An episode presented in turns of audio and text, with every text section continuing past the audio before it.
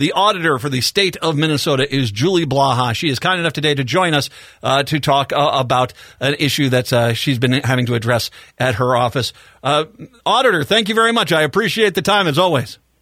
Always good to be here. Thanks well, thank you. Now, you, you, you, we're having you on for a specific reason because, mm-hmm. and we talked about this a little bit when you were running about the importance of why it was important to get you, Julie Blaha, into the auditor, auditor position because there is a uh, you part of your job is as auditor is to manage the pension funds of the state, correct? We, yes, I'm on the State Board of Investment, and that is the group that manages about $128 billion of uh, funds that primarily go to support pensions.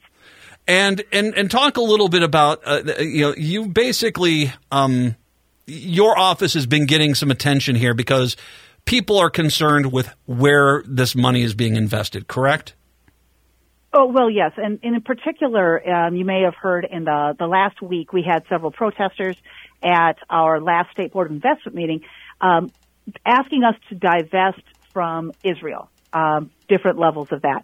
Now, uh, not only have we had requests to divest from Israel, we've had requests to increase investments in Israel. Mm-hmm. Uh, we've had requests to uh, divest in um, um, all fossil, anything connected to a fossil fuel, uh, increase investments in local government or mining. It's uh, we have a lot of people coming with really again very sincere concerns about an issue, uh, and then they're trying to use the pension fund to advance their cause. And I think there's an inherent problem there when you try to use a fund for something that's never designed to do. Well, and this is to a point, and now once again, we're not getting into the Middle East crisis. I don't. This is not about talking about the merits yeah. of one side or the other side. But when you were running for office, it was clear that the the opposite opposite party wanted to politicize this and wanted to no green technology, fossil fuels only. They did that was that was kind of one of those things, and it's something we've seen in other states where these these positions have been open here. That, that's the point of this is to manage the fund that the, this is the retired workers are using. That we can't mess around exactly. with this in the sense being that it can't be the flavor of the day sort of thing. Well, exactly. You know, this uh, right now, about 800,000 Minnesotans are connected to this fund in some way, and in fact, we have about 150,000 or so current retirees that are depending on this fund, and, and it's for you know they need it to keep the heat on, buy groceries, fill prescriptions. I mean, this is uh, some very foundational parts of dignity in retirement. So it's an extremely important fund.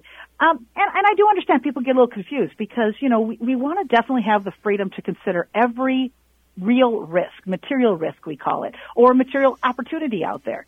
So yes, we definitely consider things like um, climate change because climate change is affecting the markets. So we have to take a look at how climate change affects our investments. Uh, we know that companies with more diverse boards perform better. So yes, we look at uh, the, the makeup of your board when it comes to say racial, gender diversity because we know that'll affect your performance on average. Um, we look at uh, we look at global conflict uh, to look for risk. You know, war, uh, any other kinds of conflicts. We do actually consider. But what what we don't do is we try is to use the fund to try to say change the outcome of a war or change public policy or uh, or change uh, people's behavior. That really isn't a great use of this fund.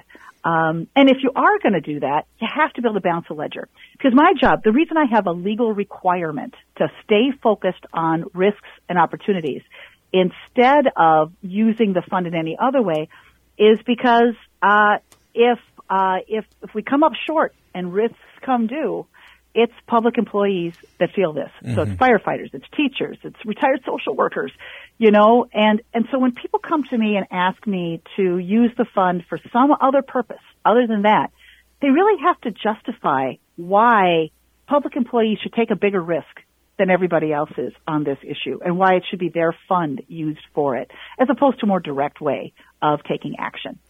Uh, so yeah, it's been it's it's it's tough because the people who come to us, I mean, they're they're very sincere. The stories are are, are gut wrenching. There, mm-hmm. I don't doubt that. I don't doubt their sincerity. I simply doubt the tactic of shifting additional risk onto public employees for something the fund was never designed to do.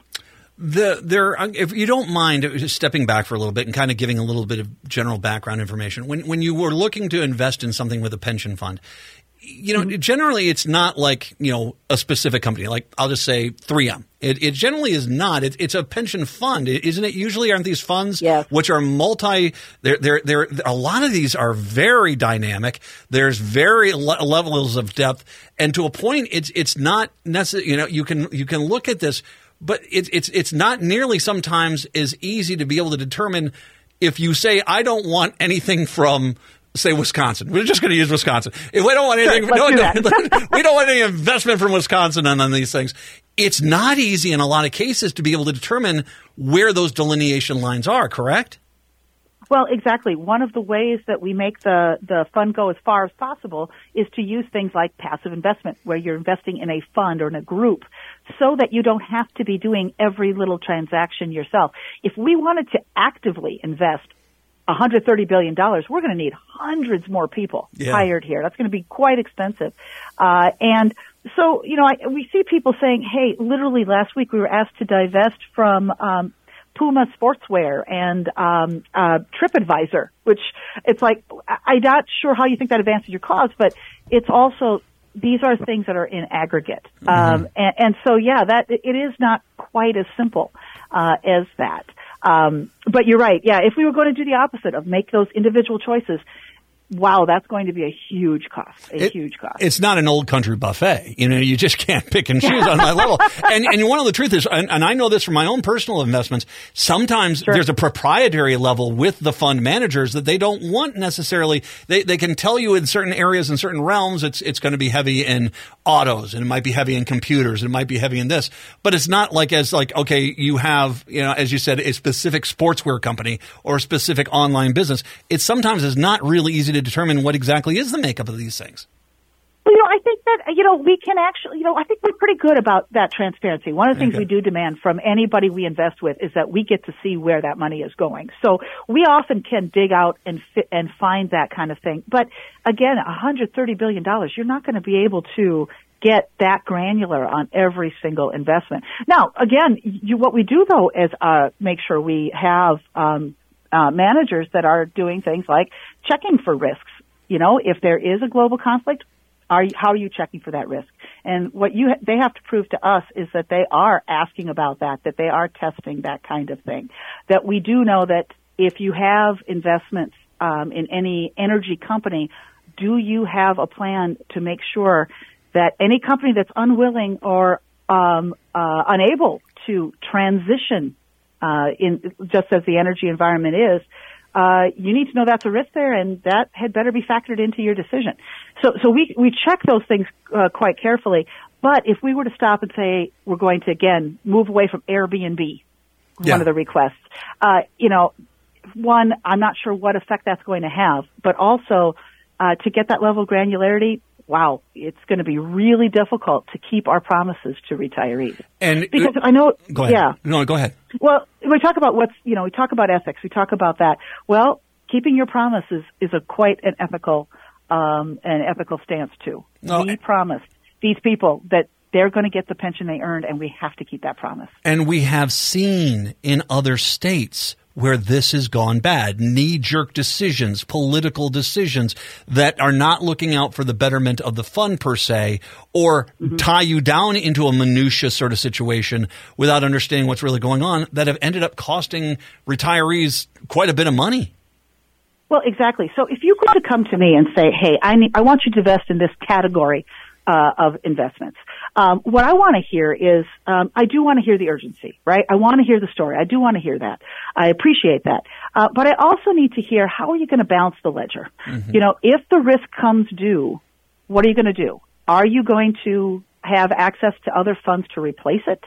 Um, or are you going to leave public employees holding the bag? Now, this is why if there's generally any divestment action, it usually comes from the legislature. Now, the legislature, if they ever seek to do that, I think they need to put up a guarantee, and, and they have the ability to do this to say, hey, you know what, if this goes south, and we are not able to meet our obligations, you know what? We'll raise taxes if we have to. We'll pull from another fund if we have to. Now, in the executive branch, I don't have access. I can't uh, to raising revenue. can't raise revenue. Mm-hmm. So the only, I can't balance the ledger that way. So if you are to come and say, hey, we want to use this fund for some other reason, it's like, okay, if you're going to do that, how are you going to guarantee that if this goes tough, that you're going to um, make the fund whole mm-hmm. and, and have that um, in the back end? You know, we take a look at things. Um, uh, other divestment decisions that have come from the legislature. I think that's been the expectation that if this decision um, leads us to a problem, then we expect you to find the revenue to fix it. I want to reiterate something you just said at the beginning of that because there are going to be some people that are going to look at you and say, well, you don't want to hear about it. And you're saying actually quite the opposite. No, right. I want to hear from you. I want the public input. I want people to, to feel like they can come to your office and say this opinion. It just is, it's not nearly as simple as, oh, let me just call this up and get this fixed. You have to have a plan in place to make sure that if you're going to do something like this, how are you ensuring the safety of the pensioners?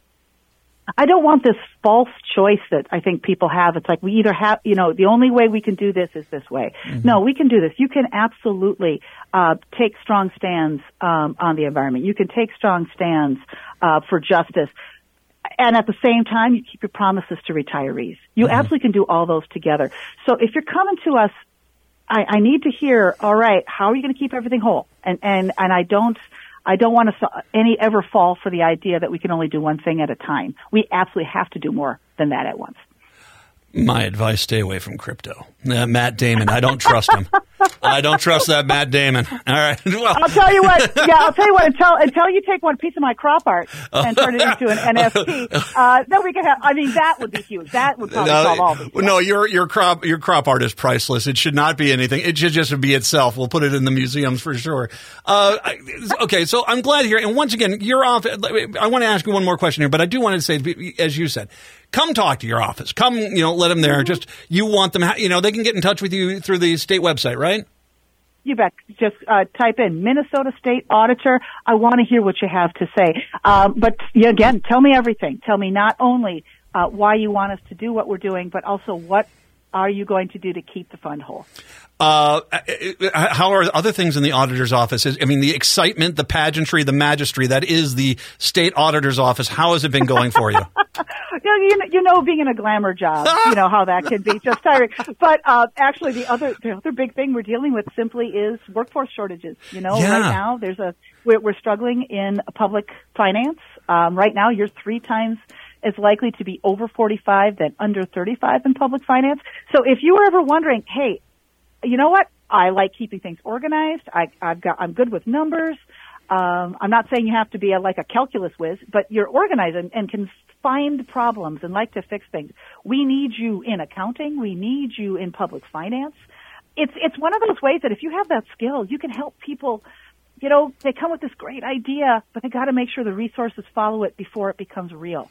So, you know, if you're one of those people, again, you, you like numbers, you like keeping things organized, consider going into public finance. We desperately need you.